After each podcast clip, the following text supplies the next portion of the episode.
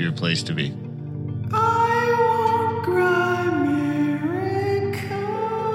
Maple syrup is the best. It's so Yeah. good. Oh.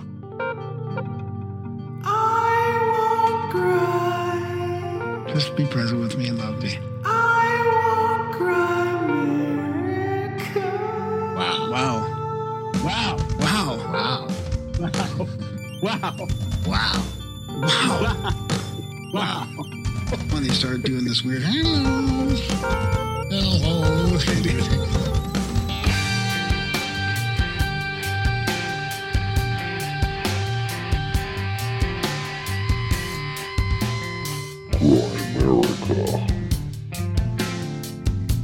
And then we start administering the medicine. Then we share some teachings and wisdom of the tradition, uh, some teachings, of course, of the medicine. And the whole time we have the traditional music going on in, in the background.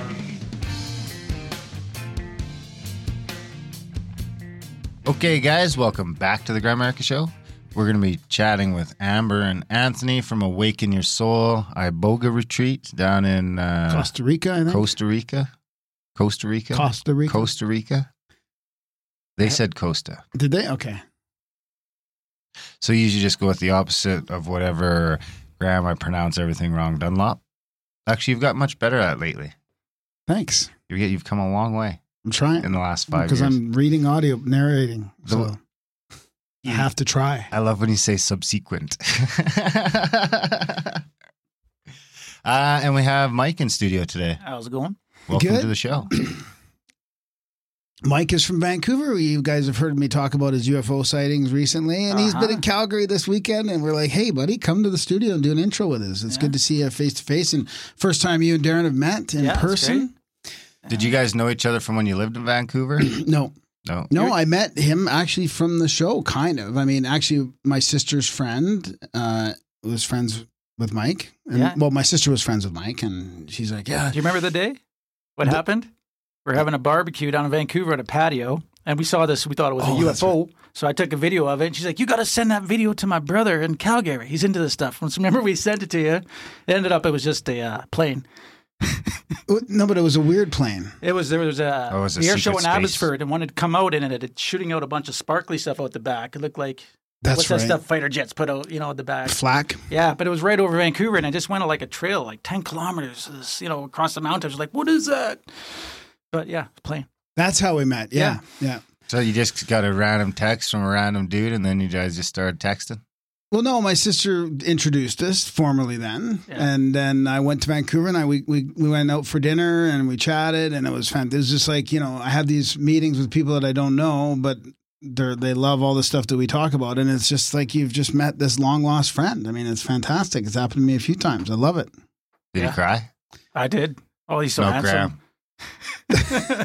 You cried too? Are you a crier too? oh man, oh actually, I haven't cried in twenty years, but yeah, it's okay.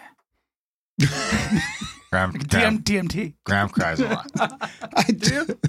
no, Did- just well, to music. Didn't you say you almost cried during the show the other day? well, that was different. That was- it's gonna happen sometime before episode 1000 we're gonna get dunlop to burst into tears on the podcast just play some drums. Maybe I that'll might- do it. i might learn how to play the drums Could just do for the this Steven Greer. yeah you should be able to do it on demand That's so intense. so do you think that's authentic No, because graham got mad at me because i shut off the documentary when Greer started crying i was like he's faking i can't watch this you know, I don't know, but there's something about it. Rubs seems me the wrong way. inauthentic Yeah, inauthentic. inauthentic crying But then again, I haven't. I don't think it's normal not to cry for 20 years, which is my case. So who knows? There's got to be a healthy balance in there. Well, I've cried a lot more than the last 20 years, but I haven't ever just, you know, cried during an interview and maybe not taken another take. I You know what makes yeah. me cry? I'll tell you what makes me cry. Drums. No, um, Wembley Stadium singing Bohemian Rhapsody. That was the last time. Like fifty thousand people. Like when I watched it, I think I watched like Queen with my mom, and it was just fucking heart wrenching. Like recently? Uh, no, last year probably. Oh, I was going to say because it was a recording of an event. it's a or was it recording. it's just it's it was reco- a live recording. A live recording. If you played it now, You'd cry? fifty thousand people singing Bohemian Rhapsody, I'd probably fucking cry. Should I pull it up? Yeah. No, Okay, we won't. We won't cry. Uh, so what's new? well, I mean, do you want to tell tell us your sighting like in person? Sure. Yeah. Just I mean, the one it- that I mean, we I I got talked two, about I got it, but two now. yeah, you Yeah, I guys- showed hasn't- the other video. He I hasn't stopped talking about Oh yeah. It's like four shows in a row. Well, because it's so applicable to what's going on. I mean, it's the same thing that these Navy pilots have seen, and you saw it, and you sent me the video, and I, you I know, I got a couple stills from it. Yeah. When you see the the the Navy pilot, the the picture, the little the round thing. I mean, I don't know if that's and mine looks the same, but I think it's just the light. It's just the way the iPhone makes it look. But there was something up there that was. It looked like a. It's about 700 feet up. Like a Tic Tac? Vancouver. No, it just looked like a, a balloon catching the light, like flickering. And Weather I'm look- balloon. Yeah. Was it only 700 feet up? You About think? 700, 800 feet up, maybe. It was a little bit taller than the uh, towers on the other side of the Burrard Bridge here in Vancouver. New ones. Get up, step to the mic. Yeah. Yeah, and then uh, so I saw it about from Kits Point, like near Kits Beach. So I started, I saw this light flickering in the sky. So of course, you know, I'm going to check it out, right? But I figured in my mind it's a drone or whatever. So I get over there and I keep catching this light. Started put my phone up, started taping, and, and whenever it the light would it would flare up and it was gone, and there was nothing there. There was nothing there catching light. There's just nothing there. And I'm recording and recording it. Happened a whole bunch of times. It would like it would really light up and it would move and then it would disappear. And then it would show up maybe like 200 feet away and it just light up again and it's gone. There was nothing there. Like I was just. That's So all I say. I that's- took the video. So that's what really on the video I can see it at Just- the bottom, and then all of a sudden it appears at the top. Like it moved at that one And- spot. It moved about 100 feet in one thirtieth of a second. Yeah. I mean, that's fast. Uh, I uh, I seen the video. Yeah.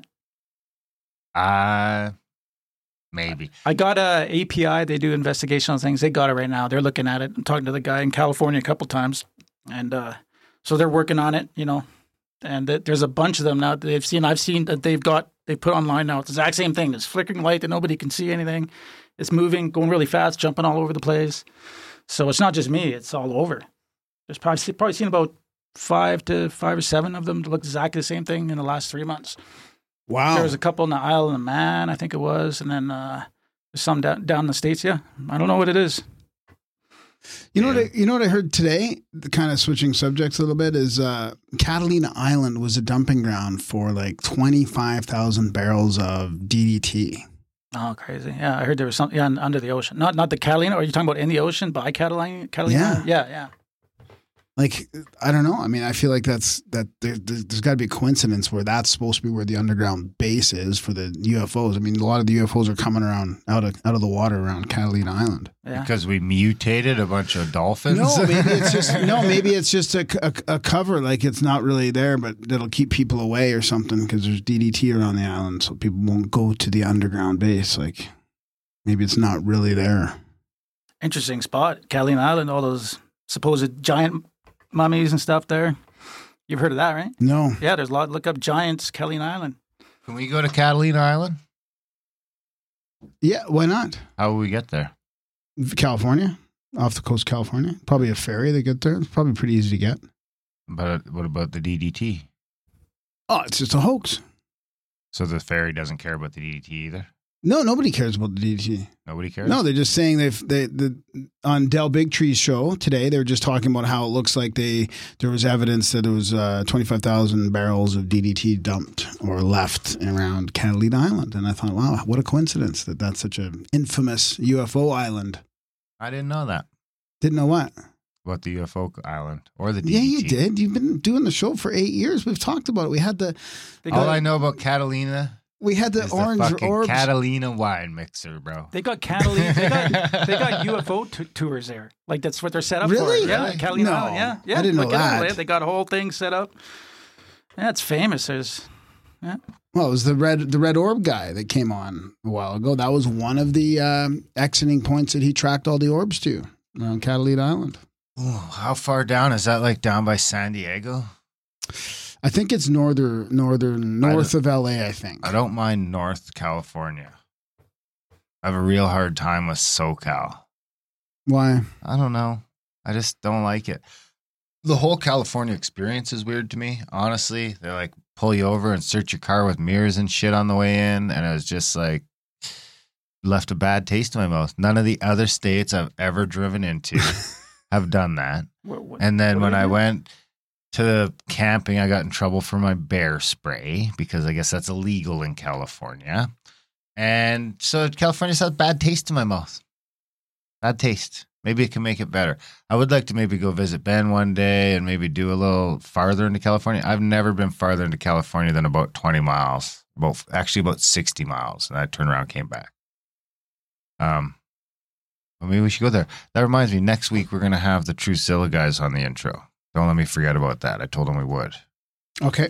for their, because they have the big uh, Manny Fest Yeah. coming out down in Oregon on the 29th. The Agrigorgon. I might want to go to that. Yeah, me too.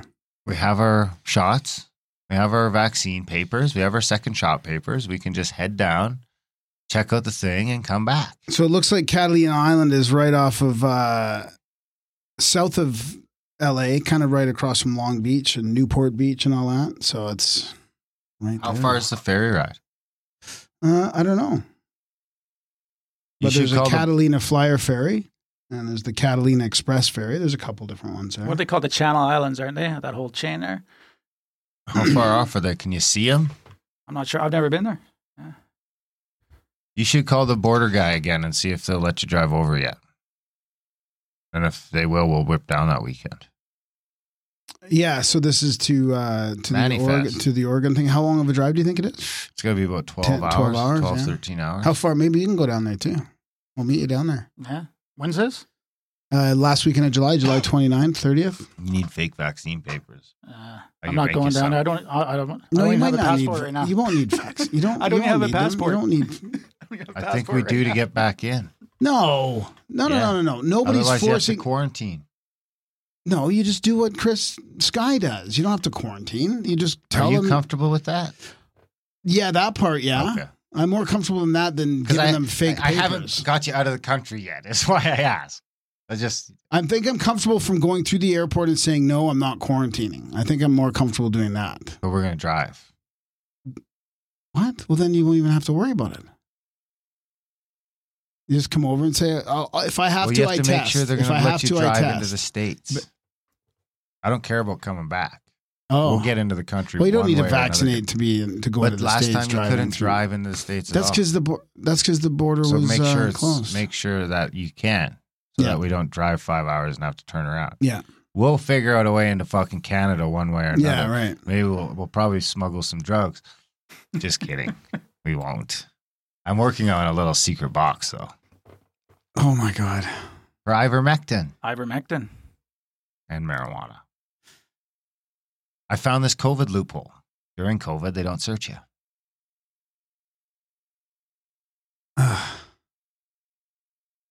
Touch wood. I don't know. I don't know. I don't know where to go from here. This is on our on our normal show. We're not like. Oh, we're not wanna- supposed to be talking about COVID. Well, I mean, I don't know. Well, just this is going to come out on YouTube, we and can then we're going handle to get a in YouTube trouble. strike. I mean, We can handle a handle another. YouTube strike. Okay, the other so- two are off right now. So All right, let's get into ivermectin. Mike is the guy that's doing the most to not get COVID out of anybody in the world. Tell us your protocol. So this is good. This is great because I'm the guy who's doing the least in the world to not get COVID. I'm So now we can compare our stories, and so far we're both batting a thousand. Everything I'm doing is is good for everything. You know what I mean? I'm taking ivermectin, N-acetylcysteine, you know, all the vitamins, All minerals, everything. Like I've done everything. Nasal sprays.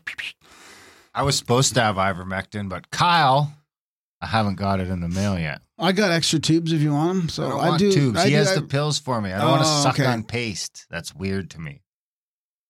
okay. Are you sucking paste or taking pills? Oh, paste. Yeah, paste is fine. It's great. They're not going to give, uh, you know, million you dollar just- horses bad drugs. what do you just put it on a cracker or something? no, no. You, I, got you got to mix it with fat because that makes you absorb it. So like on some cheese. Yeah, or yogurt or Little whatever. I just put it in. I just go like this on my finger, put it in my mouth, swallow it, then have a couple spoonfuls of yogurt, and that's Good it. to So should I be taking ivermectin?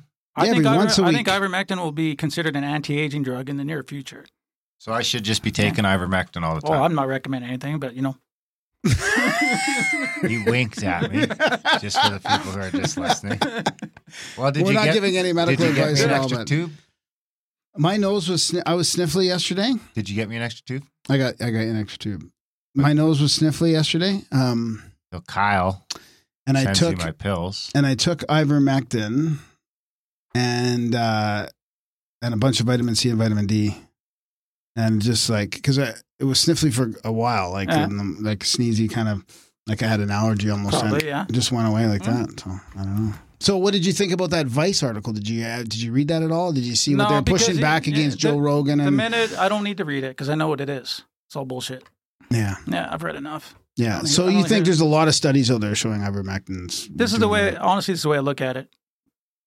It's not doing you any harm, and it's probably doing a lot of good. I mean, if uh, teenagers can go against their parents' will and get their get a sex change, or uh, you know, get a Jab. experimental jab without their permission, yet an adult can't make a cost benefit analysis, take a totally safe drug that they give to 4.7 billion people. You know, they can fuck off. with it with a great success. Like it's Yeah. one of the most successful drugs over the decades, Oh, right? It's an amazing safe drug. They gave it. They literally give it to whole countries at a time, and now they're worried about safety. So Yeah. I should get on the ivermectin. Yeah, I got. I'll, I'll, bring try over a it and for see if it. Yeah. I mean, I feel pretty good most of the time. If Yeah, I I could get rid just- of this food allergy thing. I think I'd be in pretty good shape. But I mean, I really, I got sick less than ever last year yeah, for sure. Yeah.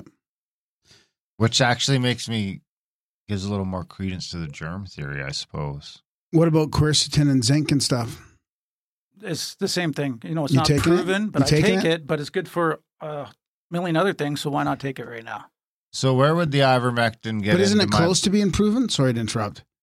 There's some smaller Qu- studies, I quercetin think, you know, that have shown some benefit, but there's no massive trials showing that against COVID. Yeah, I mean, we've talked to naturopathic doctors like Dr. Aida and, and some others Yeah. that have had 100% success with vitamin protocols, which Yeah. include zinc and quercetin. Yeah.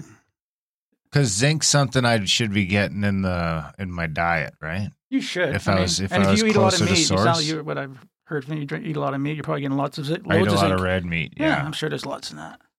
Um. What the Interesting. quercetin does, it, it draws the zinc into the cell. It's an ionophore. So you need to get the zinc into the cell, and that inhibits viral replication. That's why you're taking the quercetin. So now does that happen it, it acts like it acts like HCQ in a way. yeah, they it's- say. exactly. Yeah. How do but- I do that naturally? Uh, I'm like, not because sure I'm, I'm, how you would increase zinc in the cell na- other without. because I like to think usually that stuff was more naturally built in, and it's stuff we've fallen away from more so than.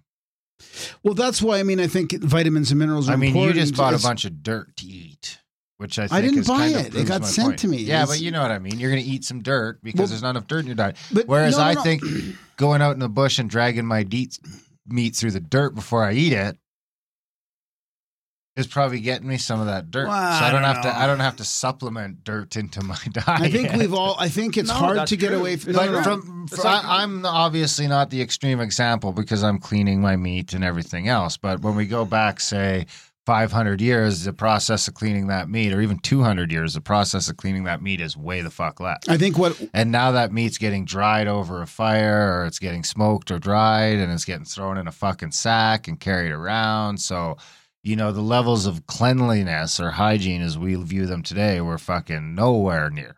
No, I don't think it's that point though. The point is is that we were eating natural food, whatever that was, instead of it being dirty or clean, it was just natural. It wasn't a bunch of fake food. I think we're all struggling with vitamin and mineral def- deficiencies. No matter how how clean you eat, I mean unless you're really really clean eating, I think we're all susceptible to low levels because of what we're going through. The- All the chemicals in the air, the chemicals in the water, the bullshit food that we end up eating because Skip the dishes. yeah, or, oh, yeah, every once in a while or whatever, right? I mean, even being on the carnivore diet, I, you know, I still ended up. Well, eating I'll know some right stuff. away because I'm going to get my results from my food test next this week, and it's supposed to tell me exactly what foods I have to cut Oh, out for I've three that before. months, and then the Yeah. ones I can get back on once a week and stuff like that. And that should, I feel like that should sort out most of my problems. That really seems like a huge. Do you know what missing type puzzle. of uh, allergy test that was?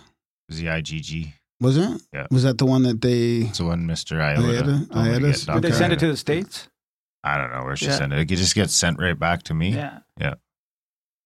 Yeah, this is states. States, right? There's to a lab. I think there's a Yeah. really good lab. I Yeah. think that's where I got mine, and I was like, I don't think we and- have it in Canada yet. Yeah, Yeah, it's like IgG, IgE as well. I think they do like three of them. Yeah. There's yeah. just 120 three, different things or something like that. Yeah. I got mine done like it was like almost 10 years ago and it was like eggs, dairy, wheat, uh, garlic was the worst. All of them were like, I had a lot of reactivity to, but I still eat it all. Bug it. Food, food's my, you know, Yeah. sometimes I do good, sometimes not. But if I do like carnivore, which basically is cutting all that out, I just, weight just flies off me. Inflammation goes down, like, you know, but, you know, I'm weak. I, really? li- I like food, yeah. oh, you're weak like yeah, that, yeah. not from a carnivore diet. no, you're just no, weak. no, oh yeah, yeah, you know. yeah, yeah. Yeah, I might try the carnivore diet for a while this summer. It's hunting season now. I got fucking loads of meat. Yeah, but you eat pretty healthy, anyways. I mean, I don't know what you're gonna end up. You're just gonna end up dropping vegetables out of your diet, probably, and rice. Well, I eat out more than I oh, should. yeah. You know, I tend to eat out more than I should. I could cut back on that. Cut Back on the eat note. So you had uh, you had a buddy call you that had COVID, right? Yeah. Yeah. Yeah, and uh, th- you, you were telling me about this like long COVID clinic that they have opened up now in Alberta, and Yeah. and they're recommending. Yeah, yeah. No, I guess uh, they didn't give many drugs or anything. They gave him a, a breathing exercise, Yeah, and uh, there's a sounds- device they gave him. And uh, I just I told him a month ago to buy that. What so was the device? it's a breathing thing. So I think it, it creates pressure. You blow into it, and it basically tra- trains your lungs. It's like exercise. So basically, I saw the study just came out yesterday, a couple of days ago, and it says it lowered blood pressure as good as exercise and drugs. So I sent him the study, and then he texted me back. He's with the pictures of the device I just gave him on Friday, and he didn't even put the two together. I'm going, that's the thing I told you to buy a month ago. and he's like, you just wasted your time going to Edmonton. Could have been doing this for a month. They should give him some videos of Wim Hof, and they should tell people I told him to do some that Wim too Hof already. breathing, Yeah, you you know? know, I don't know what he's up to. He's in Hinton. I'm not there. Yeah, Yeah.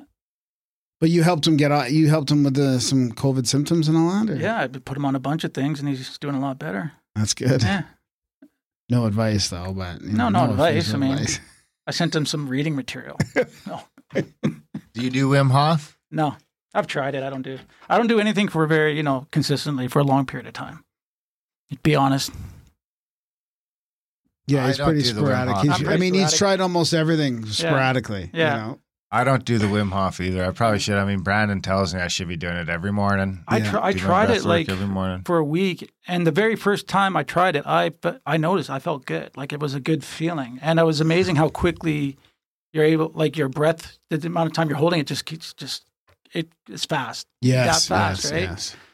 Yeah, I should Yeah. do it. I should. Do it. I know, me too. I, I loved it too when I did Yeah. it. It just feels like a lot of work sometimes, and it's just so stupid. Like It's all it is 10 is some breathing. I got know, so much like free 10 minutes. time, and uh, yeah, I don't do it either. You got to get back on the exercising first. Yeah, I do. Yeah, I was gonna go play hockey the other night, and I did. I can't. I just couldn't do it. No, No. Even ball hockey. Yeah. What do you mean, even ball? Ball hockey? hockey's, but you're, well, you're What a do you mean world champion ball ball, hockey? hockey player. I'm You not a world. I never won the Oh world. no, you're a no, I was in the world. world runner up. No, I wasn't even that close. No. we got hammered. so well, you've been to the world. you've met some world class ball hockey players. I got a couple MVPs in the nationals, and I actually might have got one in the worlds. I'm not sure, but I did okay. You'd be sure if you knew. You'd be sure. I got congratulated a lot. for a good game. I don't know. I was drinking back then. I might have forgotten. Was there any video of the Prague tournament? Prague turn? No, I don't think No? so. No. Too bad. Yeah. You said you're going to get back into the exercise. Just checking on you. So- Yeah. No, I appreciate it. Just, no, just go I for do a run, need to, yeah. Just go to your house. Oh, I know. Just, I you know. know. I know. That's the one thing I no do all the excuse. time. Do you? yeah, That's go good. for runs. Yeah. That's I live in good. Kits, so the beach is right. It's Oh, right? Just- yeah, Yeah, we don't have a beach. We have a shitty fucking concrete jungle to run around. It's been hot. I'm not much of a runner. I wish I could swim more. I should swim more. I guess I could just go jump off the fucking dock down there and get hit by a boat. That'd be the problem is you get hit by a fucking boat. I'd like to have a pool one day. Yeah. The pools are all still closed. Actually, no, the pools might be open now. By appointment only.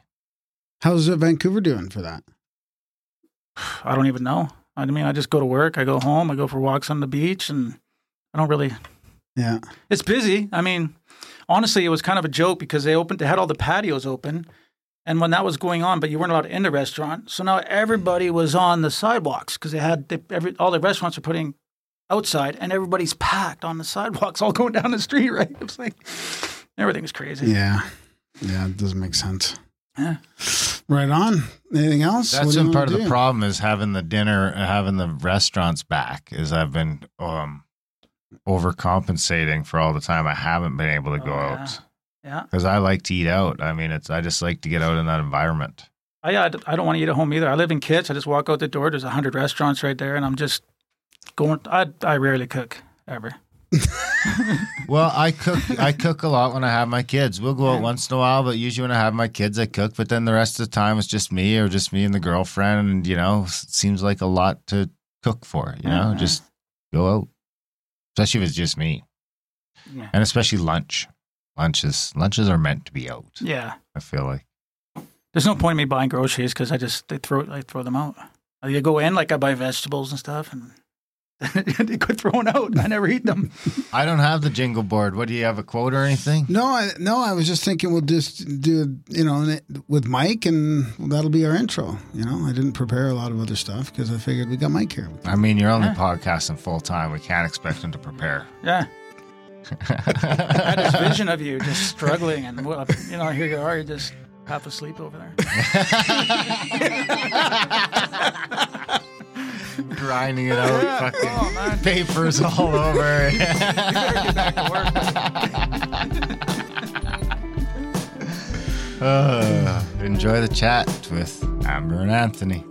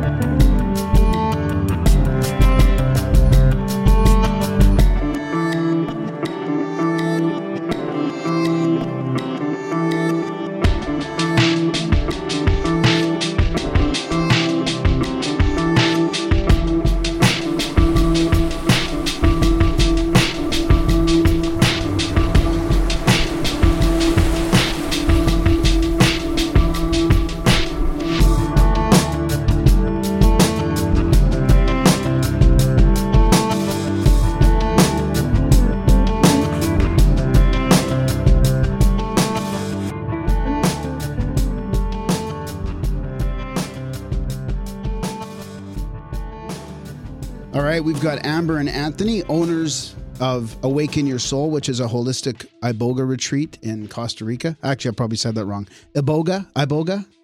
How do you say Probably it? Did you say Either Costa way, Rica Rob, yeah. too? Anyway, in, in, in, in Gabon, the indigenous people say Iboga. Iboga, right. Iboga. Yeah. I always pronounce things wrong right at the intro, so Right. it's That's my all right. it's my nerves or something popping through. So yeah, like we were talking about before we started recording, um, I've I've heard of Iboga through the addiction kind of thing. We've talked about addiction, and I've, I've been in recovery myself for a while, and and uh, I thought it was fascinating what's happening with that. But I haven't really dug too deep into it, like the stuff that you guys are doing at your retreat. So I don't know where you where would you like to start? Give some context on how you guys started started this retreat up, or where would you like to start? Maybe we, we can give a little bit of context around what Iboga is. Yeah, let's do and that. Sort of go from there. So, um, yeah, uh, you know, a lot of people more recently in the last, I don't know, maybe 10 years, maybe a little bit more than that, are becoming a lot more aware of the power of psychedelic medicines or psychedelics as a medicine as opposed to you know a drug or something to use just to have a good time which is certainly what i did in my younger life in high school you know using psychedelics as a as a party and a way to escape which is kind of ironic because actually psychedelics take you into the depth of yourself especially when used in the right context. And so it's not it's not a it's not a departure. It's not a a uh, a party. And um you know certainly not addictive in any way because it does push you to look at what's happening within you which can be extremely uncomfortable for probably everyone. Um, so, you know, one of the more well-known psychedelics in turn, or a couple of them in terms of therapeutic reasons, would be psilocybin and, and ayahuasca. Um, of course, there's a lot of other ones, but iboga has been known most historically in the addiction realm, also with detox, not only because it does have a tendency to interrupt addictive patterns, but also it interrupts the opiate receptors um, for opiate addicts. And it has you know a lot of physio- physiological detox benefits with other um, you know drugs or pharmaceuticals. Some are contraindicated but specifically with opiates it blocks the opiate receptor. And if we're curious anthony can speak a bit more on that. But in the perspective that we use this medicine and awaken your soul um, and by the way it does hail from west africa um, in the equatorial line primarily from gabon um, the parts of the congo and Cameroon. Cameroon. Yeah. Um, and so the, the Bwiti are part of the, the Iboga tradition there. It's a, a, multiple tribes that use Iboga as their teacher. It's the study of life. And so the Bwiti are people, Bwitists are people that follow Iboga as their their teacher, sort of their North Star. Um, and so they have used it to study life inside of them for centuries, you know, hundreds, if not thousands of years. There's no real hard uh, written data on that. And then the way that we use this medicine and awaken your soul is to study life within us for people from all walks of life, people that are, you know, struggling with addictive behaviors, no one that is detoxing, but struggling with addictive behaviors. Um, and you know people that have very significant trauma ptsd and also just people who are looking to understand themselves on a deeper level and and up level their life experience. And so um, it really is applicable to not everyone because this is not the right medicine for everyone but i would say anyone in any type of you know category in terms of life experience there's no one that it's not excuse me no one that it's not right for in terms of what they're working with, um, unless they have very severe psychological uh, considerations. But yeah, and again, it's not a medicine for everyone. Uh, this is a very, very um, intense um, commitment to make. And so, you know, we don't say, oh, Iboga, you know, everybody should take Iboga. That's just not the case, but it is uh, really great for a wide range of people. So, what's yeah. the commitment like? Yeah, I'm sorry. What's the commitment? Is it like yes, it's a commitment. A couple days yeah. or a week? I think like, it's a week. Is it a week or like was is it the drug it, or is it the the medicine itself that's a commitment? Is it like uh, you know, like I would look at LSD as being a bit of a commitment. Even psilocybin's a commitment to a lesser extent. You need to have your evening free. Oh, you, you know like that. I can hammer through some DMT on my lunch break. Maybe they say, but your afternoon's going to be fucked up you know, right. while you're sort of reintegrating all of that. So I'm just wondering what the time commitment and the sort of what what does it compare to on a on an intensity level? Yeah, you want to take that one? Um, yes, I do. Uh, so sorry about that. Um, well, first off, let me just rewind a little bit and just comment on what Amber was saying about the medicine being uh, its home, growing naturally in, in equatorial Africa, and um, the discovery of the medicine was deep in the jungle hundreds of years ago. And the Bwiti are the people that practice with Iboga, and as Amber was saying, you know, they use it to to study life, to connect to nature, to connect to ancestors, to connect to spirits, to get um, information and wisdom through all five senses or six senses, including the, the, the third eye.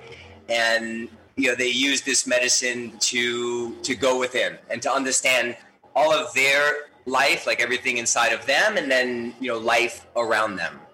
And so, you know, they weren't they're not using it for, you know, opiate addiction and so they're using it for spiritual growth and um, psychological growth, emotional growth, uh, physical um, healing. And it was around the 70s when uh, Howard Lotsof discovered the alkaloid of ibogaine, and he was um, a heroin addict, and he did a self-imposed detox. And from that moment in the 70s is when ibogaine started spreading a bit. And then recently, in the last, you know, probably 10, 15 years, um, more and more people in the West started becoming aware of it. And so, um, fast forward a little bit to answer your question about the commitment. You know, from my experience, the the commitment starts when the the medicine calls. Right? There's like this this calling that happens uh, with these with, with, these plants. And speaking specifically of iboga, you know, in, in my experience, like the, the medicine called me, and from that moment, it felt like a commitment. You know, because energy was moving. I was starting to become aware of some things that were laying dormant.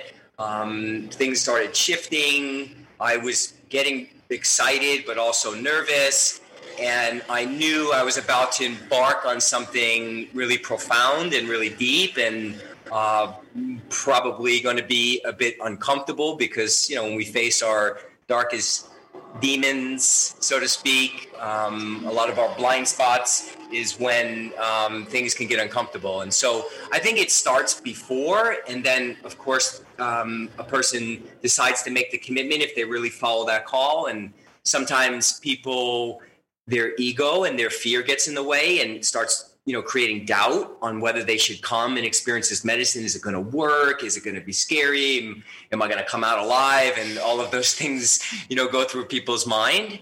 Um, and then you know some people follow the call some people get psyched out and then maybe come a later date or maybe never come. And and then when they decide to come they're with us for seven nights seven nights, eight day. They arrive on day one, they depart on day eight, and there's a ceremony on night two and uh, another ceremony on night five.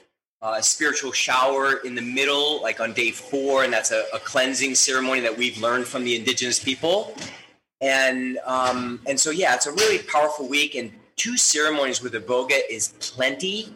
You know, if you look at ayahuasca, for example, a lot of these retreats have you know three and four ceremonies in, in a seven night period there's just no way, man. With with with iboga, it's it's um it it stays with you longer. You know, the the, the, the ceremony is longer than other medicines, and the medicine just stays in the body and works you a bit longer.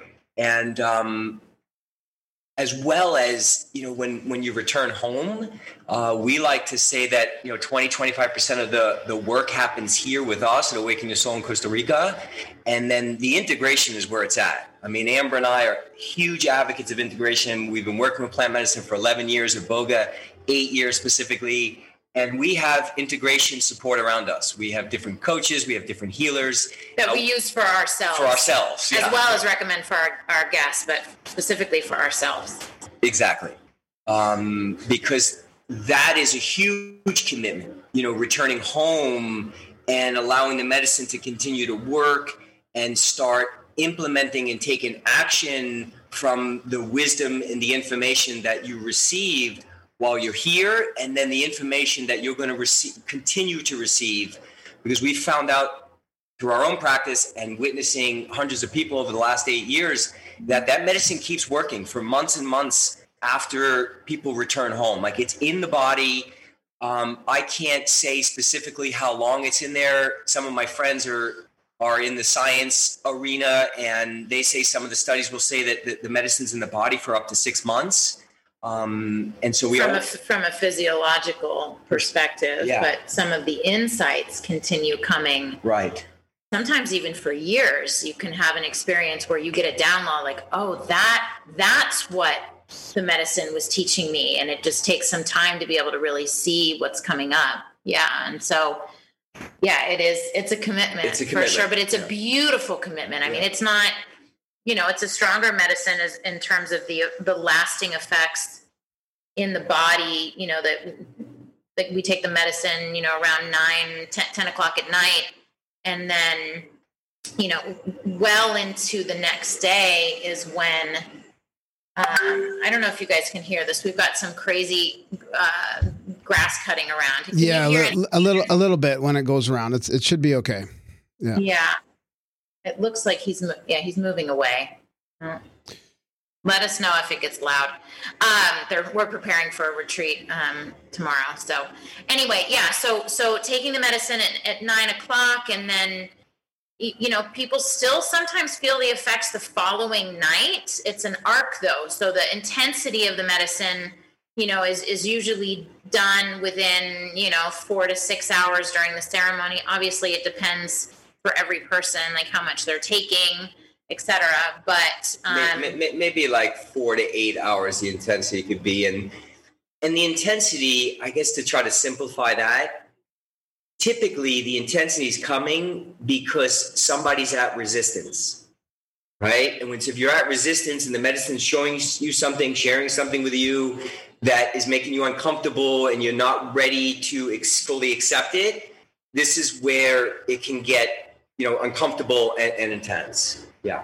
Um, but of course, we're there throughout the whole evening in the ceremony, and we really could feel the energy, and we you know, we're checking in on everybody to see how they're doing, and you know if somebody's having a cathartic process or you know an intense process, we're able to you know softly uh, hold space for them and just kind of walk them through it, and like what what are you seeing? What's coming up for you? What's the medicine showing you? And um, typically, it's stuff in the childhood, uh, trauma you know, sexual abuse, physical abuse, um, yeah, some sort of grieving process.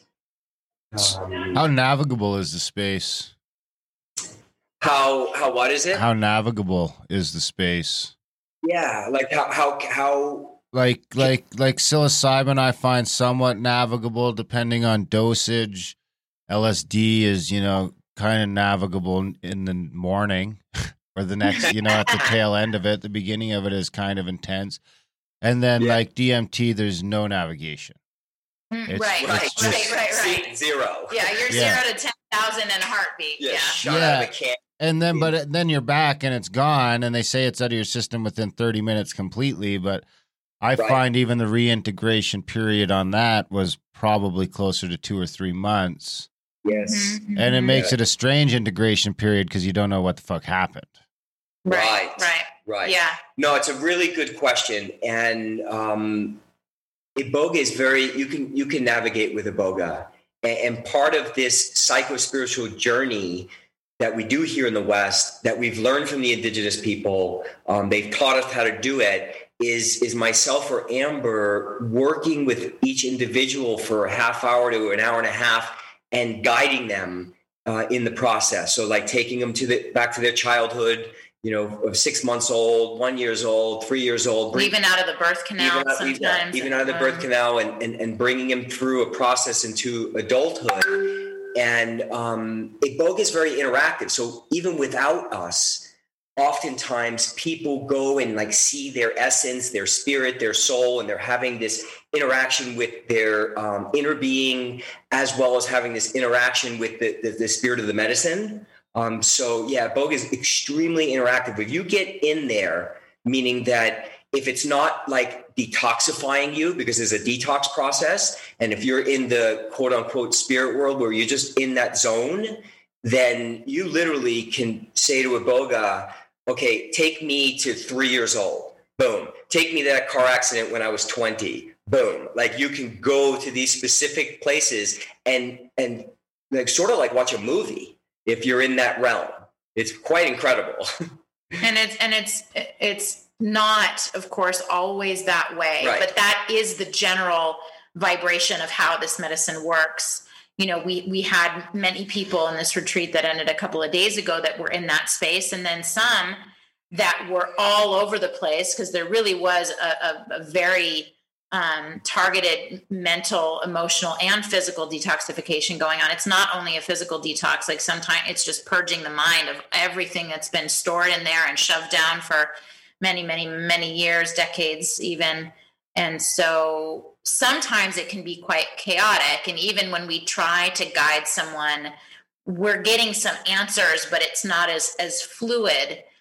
That's not to say that next time they take the medicine, it won't be what Anthony described. We just never know. But but typically we find that you know at any given point someone will have a variation of those you know two different experiences sometimes it's so physical and all you're doing is purging physically whereas that doesn't necessarily seem like it's as productive, but you can move an enormous amount of energy and create an enormous amount of space just with a physical purge. You know, I when I went and did my initiation in Gabon, it, for me it was nothing but a physical purge, and I ended up actually I was pregnant at the time unknowingly. Um, and we have a beautiful, almost two year old, extremely healthy, wise, astute, smart daughter who was you know in in my body the sickest i've ever been in my life and i really had absolutely no idea what transpired on a spiritual level for me like what i learned what i received i had no clue until actually months later so speaking back again to the level of commitment i didn't start to really understand what was happening there for me until quite a bit later and so you know, thinking, you know, that the physical part was just, oh, it's just a purge. I'm just feeling ill. You know, there's there's so much more happening that we can't quite put our finger on our logical three-dimensional mind, but that element is just as important as the true connection in the in the spirit realm. Hmm. After reading about it on your website, it seems like it, it's it's fascinating to me from a from a cognitive or spiritual perspective, but it seems more like I haven't done ayahuasca. I haven't done any psychedelics for uh, I don't know, 15 years probably or something like that. But it's it seems more cognitive, like more um, of a therapeutic thing than than ayahuasca would be. Ayahuasca seems more sort of uh, chaotic and and intense from what I've learned about it. This seems more like like mindful or cognitive, which sort of fits in with the Bwiti part where they they seem to use this in that way, like in a, in a way where they teach themselves to to rely on experience and their senses instead of like fear and unknown. It seems very very uh, grounded in this cognitive, mindful thing.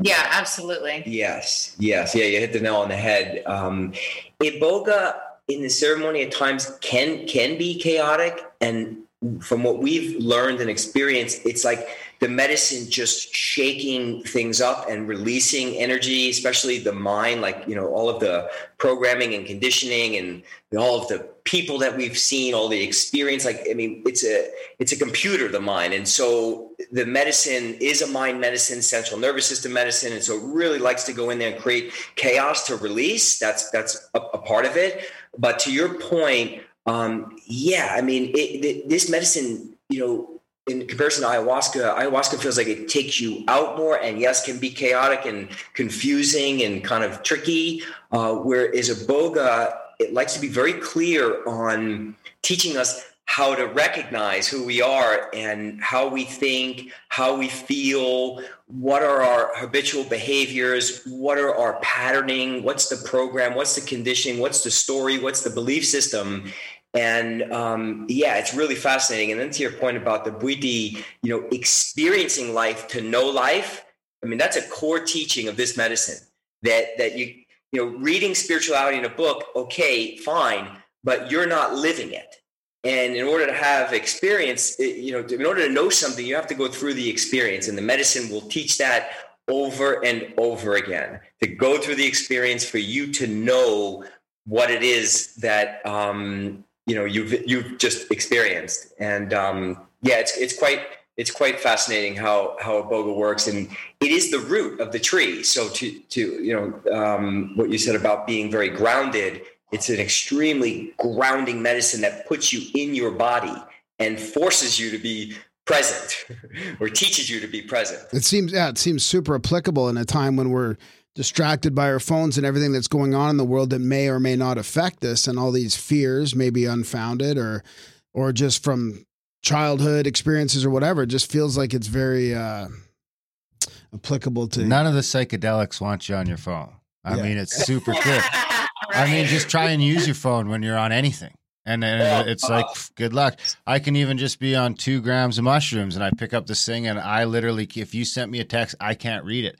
I could I could if I, but I gotta like, okay, wait a second. I gotta collect this whole thing. We've got to focus it in because it, it's impossible to read. I mean, it's just, uh, it makes me wonder because in the West we kind of do this. I mean, you guys can probably speak to it a little more, but I'm not doing DMT, you know, more than once a year, if that, and the mushrooms are very spread out as well. But these indigenous people are doing these ceremonies, you know, annually, biannually, quarterly, you know, however they're doing it. But they've got this level of of saturation, maybe that that um that makes me wonder if so if you're doing this ritual a few times a year, are you like it's got to keep your headspace in a different space from just like that same mindfulness perspective. You're always there. You're not kind of, you know, it's always, it's never far away. Right. It's part right. of the lifestyle as opposed to an event. Yes. Yeah. In, I mean, in Gabon, in Gabon, you know, they go through initiations, right, where where they take a large amount of iboga, right, and there's typically like five levels of initiation in these traditions. And if they're not doing an initiation, which if let's say they did five in their entire life, um, they're taking small amounts of the medicine in in different types of ceremonies. So they have many, many different types of ceremonies. If somebody dies, they have a you know ceremony for that. If they need protection, they have a ceremony for that. If they're looking to connect to the ancestors, they have a ceremony for that. They have welcome ceremonies when we arrive. And I noticed that, you know, it was like my third trip. And I noticed, I'm like, man, these guys are not even, I mean, they're dancing, there's fire going everywhere, they're sweating, they're hammering the drums, they're singing, they're playing instruments. I'm like, how are they doing this on large amounts of medicine? Well, they're not. they're not taking large amounts of medicine, they're taking small amounts, similar to what we do in, in the ceremonies. We take small amounts to connect and, of course, to be stimulated to stay up all night with, with, our, with our gas. Yeah. Oh, yeah. Let me, let me let me speak yeah. to that as well. That that one thing to be very mindful of in in the realm of using psychedelics as um, you know, as a medicine and as a way to learn more about ourselves and to support our overall life experience is that it is not a crutch. It is not something that should be, they are not things that should be used as an answer to our problems, right? Like, you know, I think there's a lot of um, misuse going on out there in the surge in psychedelics is that you know you go into ceremony once a week or you know we lived in an ayahuasca community in you know 2010 2011 and you know the mentality was like oh the more you drink the better. And i just never really felt that way. And the more i grow along this path and the more um, you know we work with people and work with ourselves is is that the the whole point is integrating what you're learning. The point is not the actual ceremony. And and of course, there is, you know, a lot of the information comes in during the ceremony with iboga and, and ayahuasca that you know it, it continues but especially with iboga there the the wisdom continues to come as we go home and back into our lives and get confronted with our relationship with our mother for example or our, our relationship with alcohol or you know just seeing things in a different light but really where the, the work comes in is how you integrate the teachings into your everyday. And so continuing to rely on these medicines to heal you and fix you and do the work for you is is not only does it not work, but it's also incredibly irreverent to the medicines. So, you know, as practitioners here, you know, lately, I mean, I would say, you know, we're overall, I mean, of course, you know, I, have been pregnant and, you know, having a small person for the last almost three years. I've probably done four, four or five ceremonies specifically for myself. Um, you know, in addition to the, you know, micro macro doses that we take during the ceremony. Um, so, you know, we have some guests that come, they'll experience a week completely transformational, and then we won't see them again for a couple of years. We've had some that have come back, you know, three times in a year and a half or so. And so, you know, they go home, they implement the teachings, they integrate, and then they come back to up level. Some people never do it again. Um, but it's it's really, really important to know that this is not, it's not a crutch and it does not do the work for you. It absolutely, you know, helps to repair the central nervous system. It works on the neurotransmitters. It sweeps the corners away. Like you'll find that some behaviors just don't show up anymore. And then there's some that there's a lot of heavy lifting to do. I mean, the medicine can show us something, but we actually have to do the work. We have to choose to behave differently. And if we're always like, oh, my life is chaotic, I have to go do more medicine, you're missing the point. Right. So, you know, in terms of the Bwiti, um, you know, they also have jobs and lives in the city as well. They're, you know, probably not just sitting around in the temple all day, every day eating medicine. I mean, I'm sure there's certain times in their lives when they're taking more than others, but but they also just operate as quote normal human beings you know and the beautiful thing about this medicine is that you don't need to take it a lot to, you can't really yeah. um, to get you know the the maximum benefits. And it's one of the reasons it's so, so laughable that it's a schedule one narcotic in the united states because you know that that says that it is highly addictive which i i challenge anyone to take this medicine and have the desire to like really take you know like that kind of insatiable desire to take it. You might want to take it again to learn but you're not doing it because like oh that was a great time. And it can be really fun as well. It can be very blissful. It can be very loving. It, you know it can be very um euphoric but the overarching theme is to look at your shit so that's not something that people are like oh yes i want to go do that again you know tomorrow um, it has no medical benefit which is a complete and total untruth and that it's highly dangerous. And so, you know, it's just not something that belongs in that category on on you know many levels. But do people come to physical heal to, as well? Is there physical healing that can? Yes, we have somebody coming on Monday that has ALS. He's my age, you know, forty five. Um, we haven't met him yet. Um, we've been talking with him, and I'm really fascinated to see how how that uh, works for him. Yeah. Yeah. Yeah, we we uh, people come with. I'm sorry, you know, candida, uh, Lyme disease, Parkinson's, Parkinson's tumors, yep. cancer. Yeah. Yeah, I mean, if you know, we are strong believers that our biography becomes our biology, so that um, you know the issues are in your tissues as one of my girlfriends loves to say so that you know the story of our lives is what creates the dis-ease within our physical body because our trauma and our stress is un, unaddressed.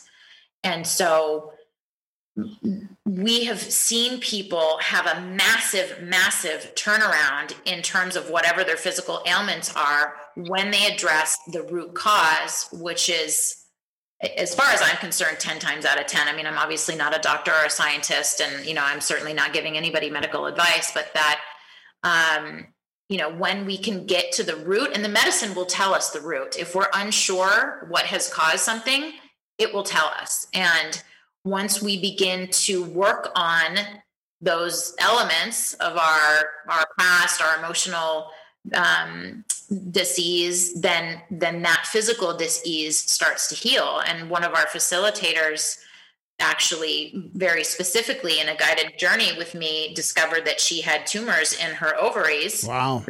Her womb. yeah. And did nothing to heal it conventionally, just worked with the medicine, worked with affirmations, worked on changing her diet. Um, and the slowly the tumors actually moved outside and by the time she got a second ultrasound they were they were very very small and they were outside of her womb.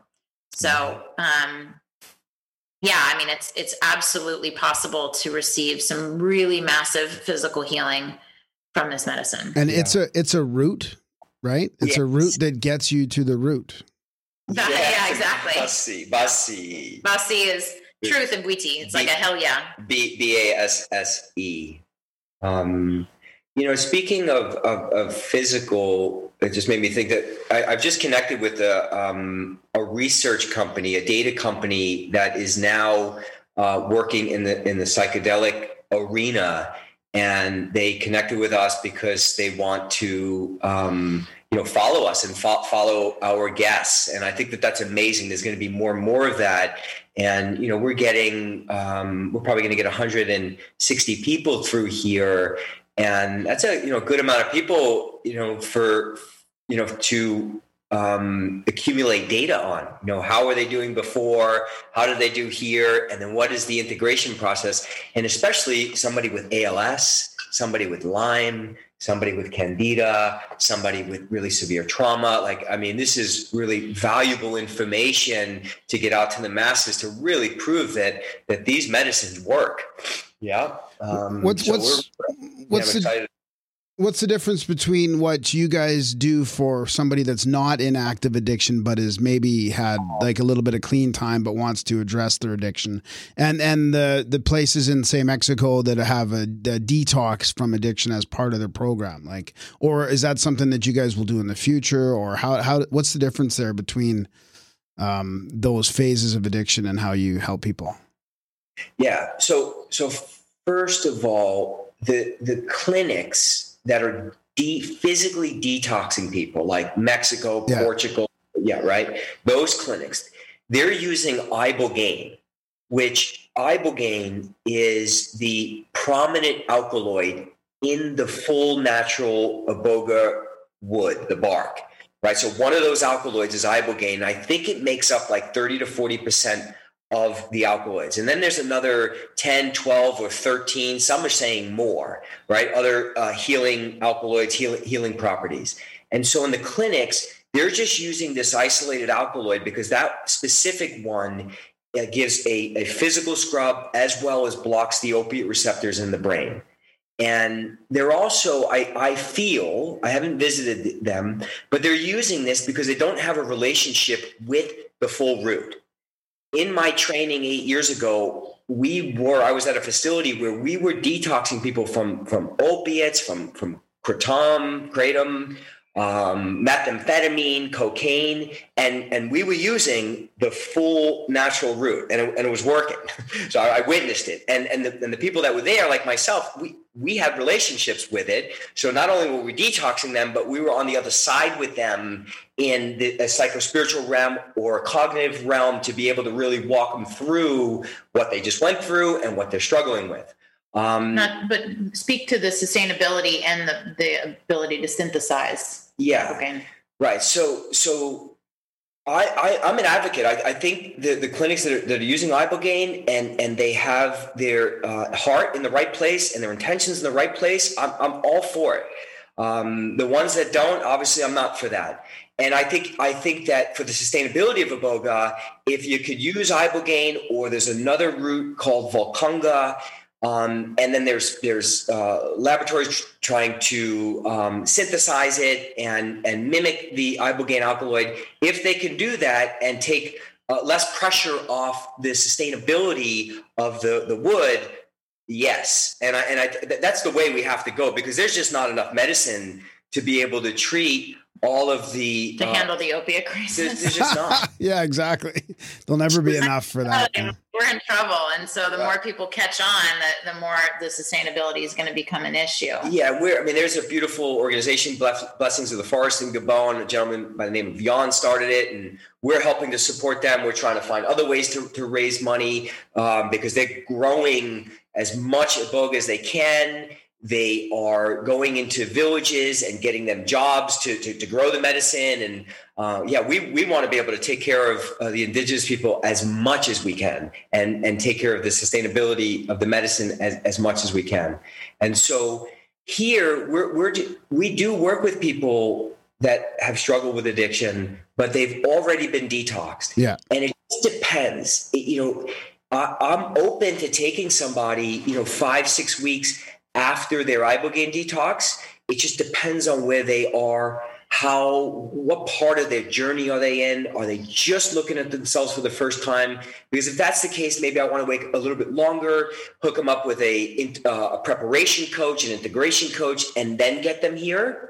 Um, because we, you know, we have the ability to, to work with people with addiction. I've, I've struggled, mm, you know, a lot in my life with, with addiction. And, and so we have the ability to do it. We just want to make sure when people come here that they are not in any type of withdrawal or they're not completely on the edge, right? We, you know, we, we want to be mindful that we're working with people that are really ready for this experience. Mhm. So yeah, I'll, I'll jump in here and just speak to how we work with people that that are working with um, compulsive behaviors. You know, I, I really I like to move away from this um, stigma of addiction because it, it has such a negative context in our culture that once an addict, always an addict, and that um, there's really not a whole lot of way to break out of that box. So um, you know, one of the ways that we approach the addiction is really helping people understand um, that their addiction served a really, really vital purpose in their lives. You know, it's a it was a survival coping mechanism that's brilliant, actually. And uh, Dr. Gabor Mate speaks about this. He's one of the you know the the, the front runners in the world of, realm of addiction. He's a physician. Um, of Hungarian descent, but you know, spent a good portion of his career in Canada working on the working in the east side of Vancouver, working with very very hardcore addicts, and he speaks a lot to addiction now in his books and um, really just all over the world. He actually just had a a, a movie come out called The Wisdom of trauma that is out um, available for download right now on the internet that i think until the end of today or no the end of sunday tomorrow yeah um, you know and he speaks about the addiction being such an incredible coping mechanism and such an incredible tool to save your life right? People are looking for a way to feel better in in response to the lack of love and, and connection and attachment that they received as little people.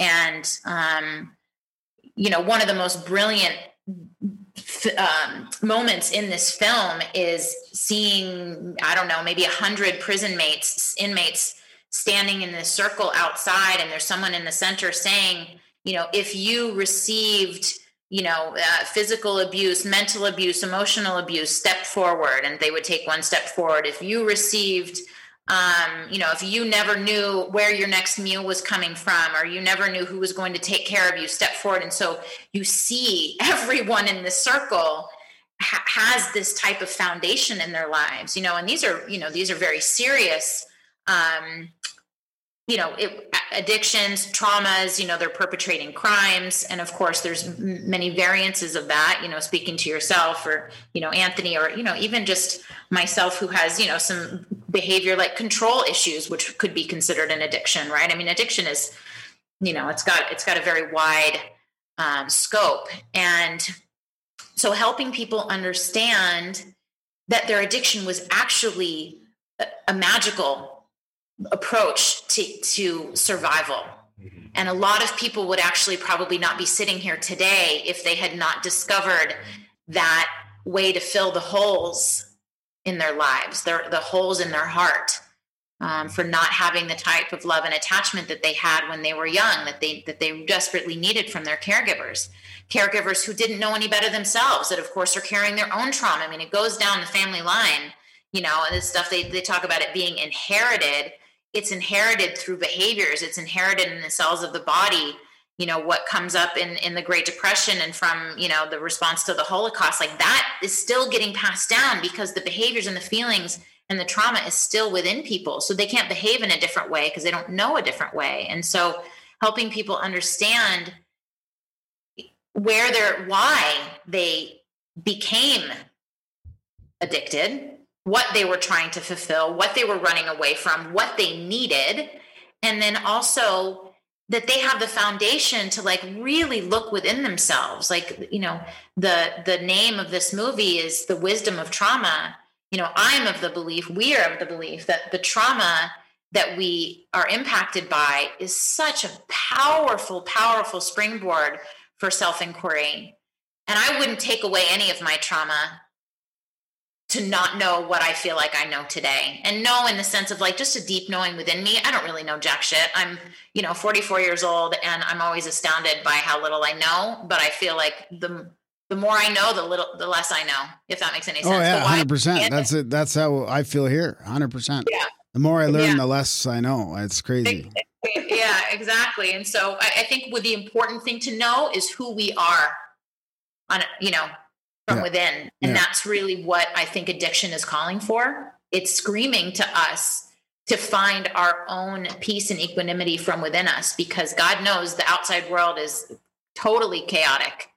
And oftentimes we don't get the time of type of nurturing that we need from our families. And so it's our responsibility to find that from within ourselves. And I think addiction is is calling for that. I think it's a big red flag. And um, you know, I, I can't tell you how many times we are able to see people connect to the power of the wisdom of their addiction and the beauty of their own spirit and knowing that all of it was completely perfect. And that's what Iboga wants to do is to teach us uh, how wonderful we are and how important that self love is and how we can really trust the essence of this whole life process because it all has its purpose. So just circling back to the original question of how do we work with people, you know, in in addictive behaviors or that are looking to heal from that, we show them their light. We help them see their light. You know, the medicine does it. Like we're not the healers, we're not responsible, but but we help to support them to open that doorway so the medicine can get in and and really just exemplify their own inner beauty. So, speaking of intergenerational trauma, have you ever gone back further than the womb? Oh yeah. Oh yeah. Oh yeah. I mean, we've Yeah. had people that come, you know, knowing how deeply their ancestral line is traumatized, and they, you know, one woman in particular that I use as an example a lot because she was such a classic, um, you know, it was such a classic thing to witness. She was, you know, coming from uh, the line of Genghis Khan and just had, I mean, I- even all of the the women in her family had the same physical ailment. I don't remember what it was, um, but you know, her mother had it, her grandmother had it, her aunts had it, and she spent both of the ceremonies go, going back into her ancestral line and cleaning, cleaning, cleaning, cleaning, cleaning. And she had a very, very, very volatile relationship with her mother. And her mother was was actually seemingly like some borderline personality disorder or something. Um, and ever since this woman left and returned home, and her what her mother was actually like her business partner, she has not had a single issue with her mother. Like her mother has completely shifted It's incredible. just by her It's cleaning. Yeah. Yeah. yeah. Hmm. Yeah. Yeah, that's a Yeah. great example. Yeah. Yeah. It's really, it's, and it, and it happens over and over and over again where people, you know, are, are clearing what, you know, what they were handed from their, their parents, but then also knowing what their parents' pain was. And then the whole family starts to shift. I mean, it's, you know, it's not a magic pill. It's not going to clear and clean everything, but it, but it absolutely makes an impact Yeah. for sure. Do you have any more questions on that vein, Darren? Or what about the actual uh, process of like? You, do you, I think you guys use music and and uh, traditional music and and the process of like, is it a do you drink it? Is it similar to ayahuasca in that way that how it's sort of mixed and prepared? It's so um Like a little bit more about the ceremony. Yeah. we we use the natural bark.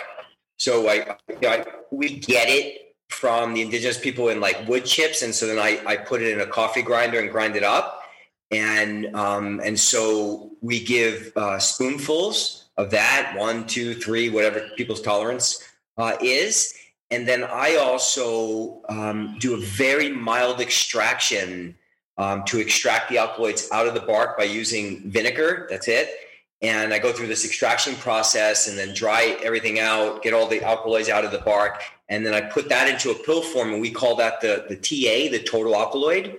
And so we have that in the tool belt as well. So that sounds super similar to the DMT making process. yeah, pro- yeah, I don't know much about the DMT process, but yeah, it's just Well, it's we just take that same root, boil it down in that water, and then some people drink the water and have the ayahuasca experience, or you dry it out and then you end up with the white powder. Right. Exactly.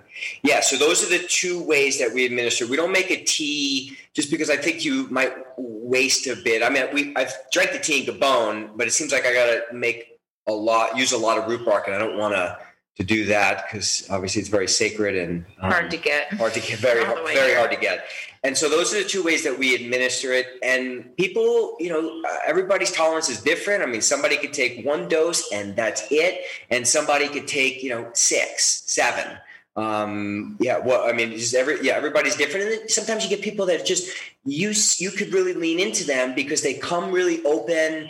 They've done a lot of work on themselves. They've worked with other psychedelics and they're just like i want to go as deep as i can.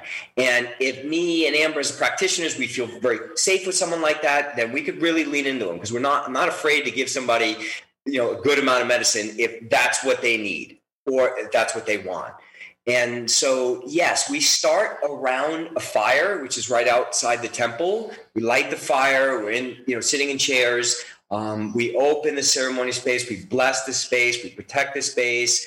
Um, give thanks to the medicine and you know the nature and um, you know everything that we have here and um, and then we start administering the medicine then we share some teachings and wisdom of the tradition uh, some teachings of course of the medicine. And the whole time we have the tr- traditional music going on in, in the background. And at some point people are going to start feeling the medicine after i come around and give them a second dose. And then the temple area has mattresses already laid out. People already have their beds at the beginning of the, the ceremony before the fire, and they spend the rest of the evening here on the mattress with the blindfold on, going within, and and the music is going. We have shakers, we have you know uh, water buffalo horns, different instruments, and dancing and fire, and yeah, it's pretty wild. Yeah, and the, music is is um, some of it is live recorded in the village by a good friend of ours. Some of it is from other villages that is just circulating around the community. Um, it, you know, like in in a lot of ayahuasca circles, people are playing live music, and you know, unless you have a Bwiti band, their their instruments are incredibly difficult to play and we're we're not quite at that that caliber yet. Um, but it is a very interactive ceremony, and the recordings are really amazing. Iboga has a, a um, a very um, strong influence on the auditory senses and so the quality with the quality of the speaker and the quality of the technology of the music the music has a very clear technology around how it works with the brain it scrubs the brain it loosens the vibration is very unique so it's loosening things within you it also helps to keep your heart rate stable, which um, iboga can be difficult. Um, not strenuous on the heart. If you if you have no heart problems, it's absolutely ten thousand percent safe. But people that have heart issues, it's not. It's definitely contraindicated to work with iboga. But the tempo of the the music helps to keep the heart rate steady. It has a very specific wisdom within the context of the ceremony, but you know we're just not we're not there yet to play play the magongo, which is a mouth bow. It's a very um, unique instrument and extremely hard to play, but um, but the you know the, our recordings are awesome and we have a great speaker. Yeah, we have a great speaker. We have other you know sounds that that we use like the their shakers and rattles and stuff and like the horn I mentioned and everyone that you know comes here and experiences the ceremony they they feel and maybe see at times like the Gabonese tribe, the Bwiti people hear and they think the music is live. Yeah. I can, I can imagine that. Yeah. Do you want to talk a little bit more about your about the location and your and your retreat, the oh. actual space there? Yeah, yeah. Um, we are about an hour and fifteen minutes west of San Jose in Costa Rica, and we're in the mountains. So, um, jungle mountains. Yeah, jungle mountains. It's actually a beautiful property that was um, purchased by a Spanish family about 25 years ago and they reforested the whole thing. It's a bird sanctuary. I mean, it's really one of the most incredible spaces. Um, the land itself has its own medicine, its own vibration. We have a huge natural fed acre size swimming pool that comes from the two stream, well, one of two of the four streams on the property. We have five houses and two casitas, which are, you know, individual standing rooms with uh, bathrooms and you know our common area is in one of the um, kitchens and, and, terraces of the main house. And yeah we live right on property here in, right in, the, door. in the yeah. midst of it. And it's 13 um, bedrooms nine bath. We me luna and amber occupy two bedrooms and, and one bath. And this place we've been to a lot of retreats in costa rica and um, in the world really yeah this place and not because we we rented and we're here but but truly because it's it's 90 acres it's big and it's in the middle of the jungle and mountains. There's absolutely no distraction. The nearest beach is an hour away. The nearest town is 20 minutes away. So it really forces people. This is a retreat environment. Like we were looking all over the coast, you know, a few years ago, trying to turn somebody's, you know, vacation home into a retreat, and it wasn't working. And so this environment is like the medicine just loves the vibration here. And it really forces people to walk around barefoot, be in nature, be with themselves.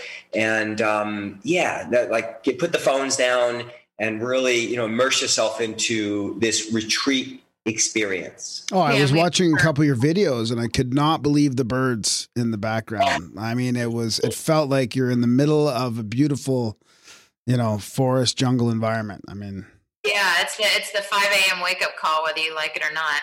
Yeah. Um, but yeah, I mean, we we have found after being in this property, I mean, we did quite a bit of work with Iboga before finding this space that people people's recovery is is exponentially faster being in the this vibration, and so you know that's one thing that is important to note, I think, is that this medicine really wants to return us back to nature, you know, as does ayahuasca, DMT, you know, the bufo, like the whole concept of these medicines is to return us back to the state that we've been so disconnected from, you know, with the, you know, we're talking about the phones and technology and the, you know, the, the trauma and, you know, that we receive as young people is separating us from that wholeness. And, you know, how many people, haven't put their feet in the grass in so long. You know, they're living in a concrete jungle. They don't even understand the connection to nature. And so being in this um, container really is such a powerful part of the process. And, you know, some people are able to heal their pain and trauma just by spending time in nature. And, and that's the whole idea of the plant is like to put the plant in you so that it can help move you back to that natural state. And some people, you know, can do that for themselves. You know, they go on a walkabout in the woods for six months. The whole point is to be in that space with the vibration. You know, we are nature. You know, we're not separate, and we have separated ourselves. You know, year by year by year, as as technology advances, we're we're that much more you know we're connected to people all over the world but we're that much more disconnected from our environments. And so being here in this space yeah. And so Anthony was just mentioning the holistic process, and at this point, we can probably close unless you guys have any other questions. Yeah, I, I, just have one. Maybe before you get into that, I just have one question about sort of the uh, the message. Did the Bwiti get messages from the? You know how you hear the ayahuasca thing where the the plants told them what to do and how to make the ayahuasca, and and then there's the archetype of the you know the the dragon or the mother ayahuasca is there a, a, a similar type thing with with iboga so let's see. I mean, a, a, lot of people, Iboga is known by at least the Missoko Bwiti to have a very masculine energy. And, you know, m- my take after, you know, working with this medicine as long as I have is that it is kind of the blend of both the masculine and feminine. Um, but but in a very grounded, you know, clear, direct way, which ayahuasca is a very feminine vibration and she's a beautiful medicine and she can also be very chaotic. You know how women communicate but they're not communicating? Oh i don't need flowers but when you don't buy flowers they're kind of pissed off you know like there's there's like uh, i can say that because i've probably done that in my life but there's there's a little bit less clarity and, and iboga works in a very clear direct way. So a lot of people receive the medicine like iboga as a you know and and you know more um ancient you know, male spirit. Sometimes people see like dreadlocks and crooked teeth. I've never experienced the medicine that way, but that they get this very clear um, archetype of like the the old wise healer. Wow. Yeah. the the the, the Bwiti, all of their messages are coming from the medicine. So when the medicine was discovered, from the discovery of the medicine, the tradition was created, the instruments were created, the dance was created the you know using the fire so everything that they do is coming direct from the source of the medicine yes but but you know one of the things he was asking yeah. was you know like ayahuasca you know one of the like the snake is a very yeah. important yeah. is there is there any symbolism or imagery mm. I, I, can't say that I know the I don't have an answer to that. My answer well, your, no. I think your answer was good. I mean, your your answer was, I think it, it was good, and I think I heard you talk about that in your in one of your videos, or I think I heard you on a podcast where you're talking about the the masculine energy of it. So that that kind of makes sense, you know. Yeah. And and yeah. and I I love how the whole thing, like it just seems like the whole Bwiti thing is in line with what, like their tradition and their philosophy seems very in line with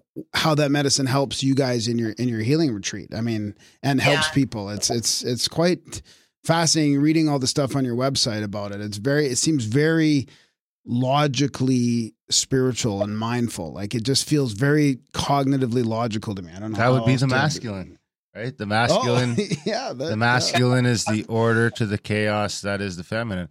And that doesn't Yeah. make either of them better because too much Right. order leads to authoritarianism and too much chaos leads to that's why you need both. It'd be interesting to do both at the same time and see where you end up.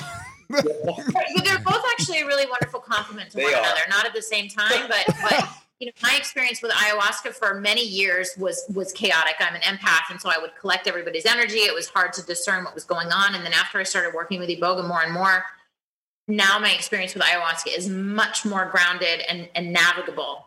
Back to your point, you know, earlier. So um, I think they're wonderful um, in tandem. You know, at, at different points. You know, we highly recommend people to have a good, strong integration in between any plant or any medicine that they're working with, including, you know, LSD or or you know, bufo is is to really allow the spirit and the wisdom of whatever you're receiving to settle before you go work with another. Um, you know, because again, it's not about it's more is not always better, right? Or more more like frequency is not always better. Sometimes the the you know the inter always I think the integration is is the most important. Wow, this has been yeah, this has been fantastic. Do you want to do you want to wrap it up with the holistic part and then how people can, you know, get in touch with you and and I mean I I like how you do smaller groups so it's sort of an intimate. It's not a huge, you know, massive scene of 20 people. It's it's very intimate.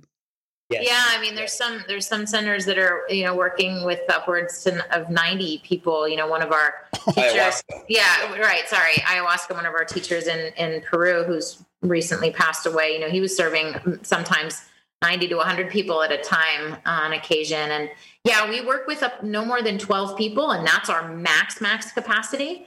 Um, often it's more like between Nine eight and and 10. 11. Yeah um, which does make it intimate. You know, we're able to have that individual journey with everyone. We we meet with everybody individually, um, and yeah, we we have you know uh, the the whole experience is very intimate. We're very very hands on during the retreat to support people.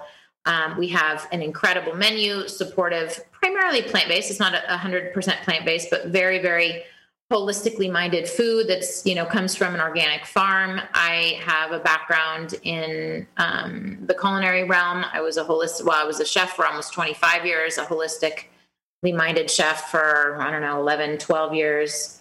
And you know we we offer yoga breath work reiki. Um, we have an incredible massage therapist that does all different types of She's treatments.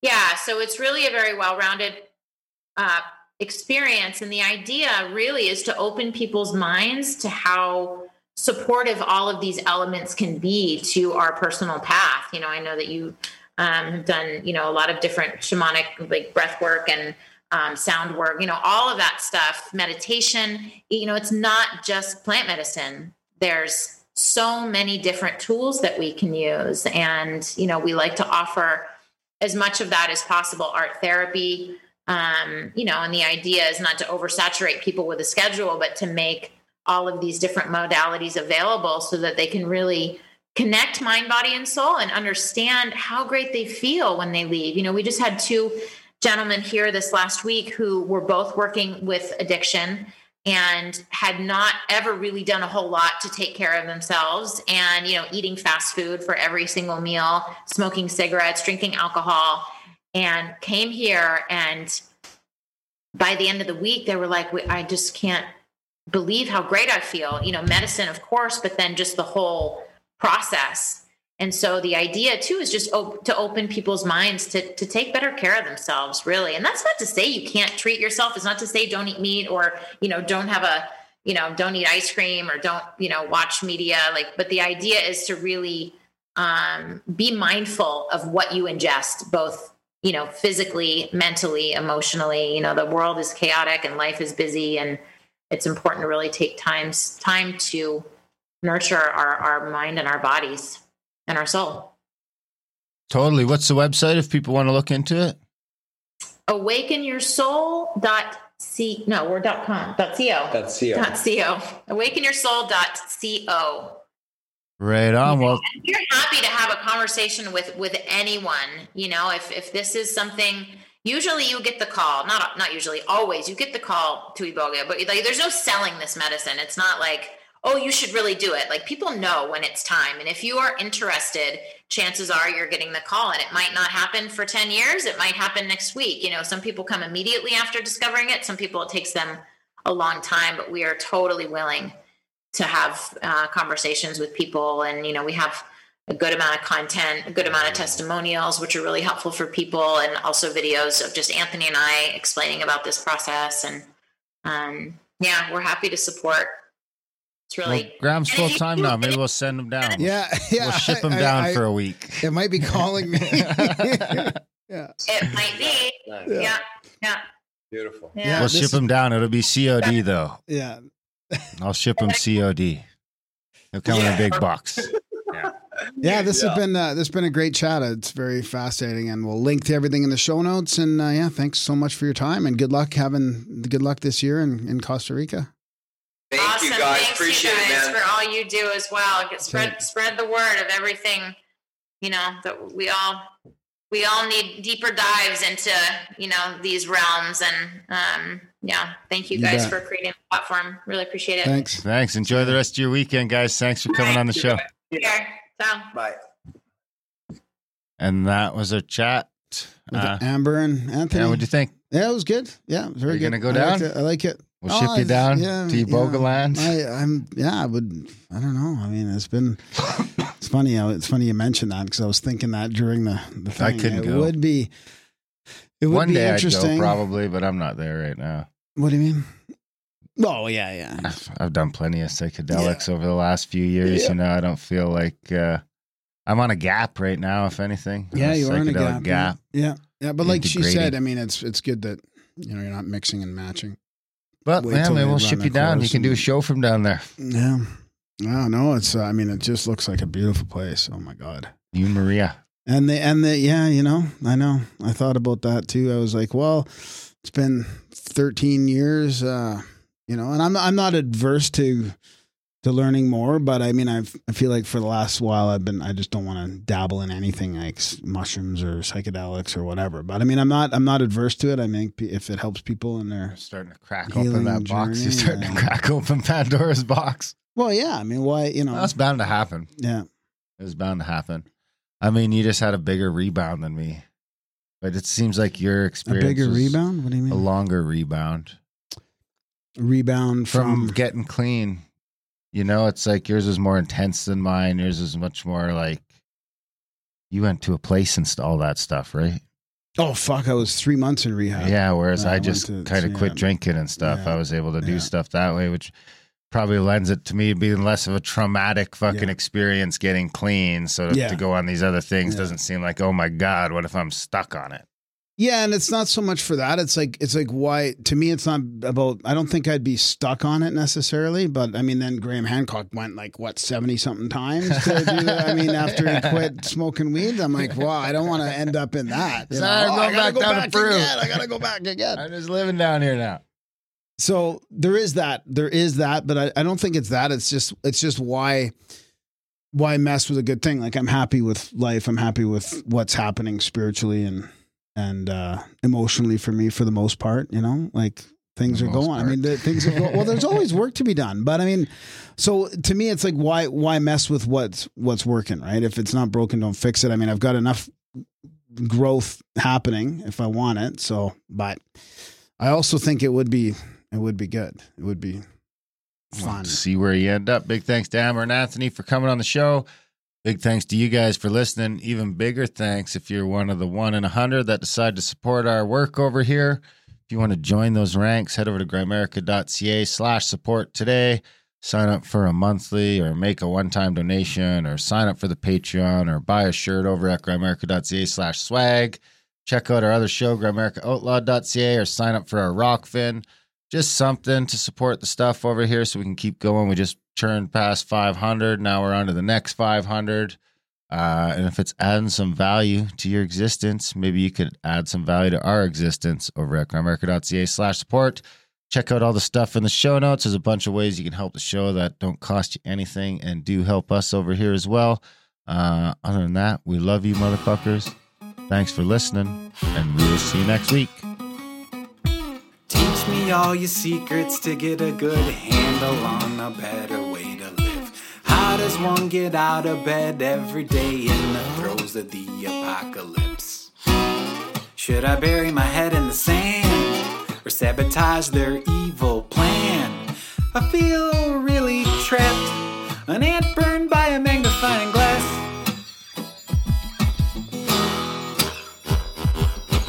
It's all a little bit too convenient, all the evidence went up in flames.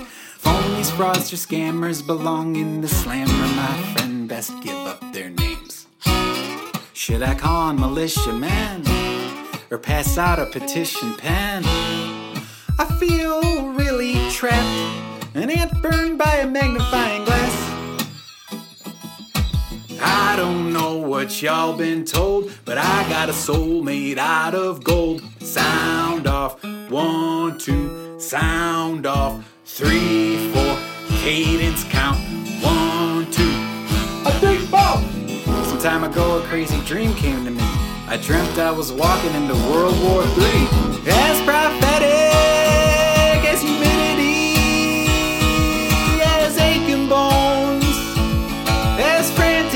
animals. Sophia wrote it down, built an ark, now she floats it down a river dark. As prophetic as deja vu, as wormwood, as falling stars above. Sophia wrote it down, built an ark, now she floats it down a river dark. I can't hear my own thoughts for the life of me over the din of a bruised and broken culture. The media spins and splatters and spins and clatters, and I cringe because it's psychological warfare. Don't you feel yourself getting really mad? How did we let it get this bad? Don't you feel really trapped like a brain in a vat?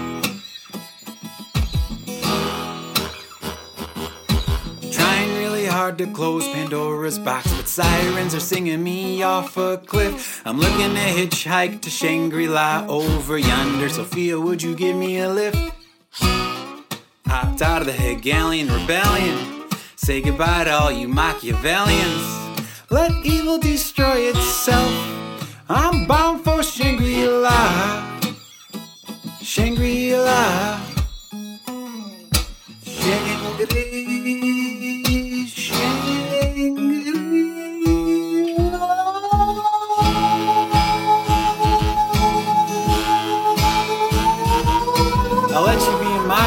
if I could be in yours. I'll let you be in my dream if I could be in yours. As prophetic as morning doves, as groundhogs, as fallen stars above. Sophia wrote it down, built an ark, now we're floating it down a river dark. As prophetic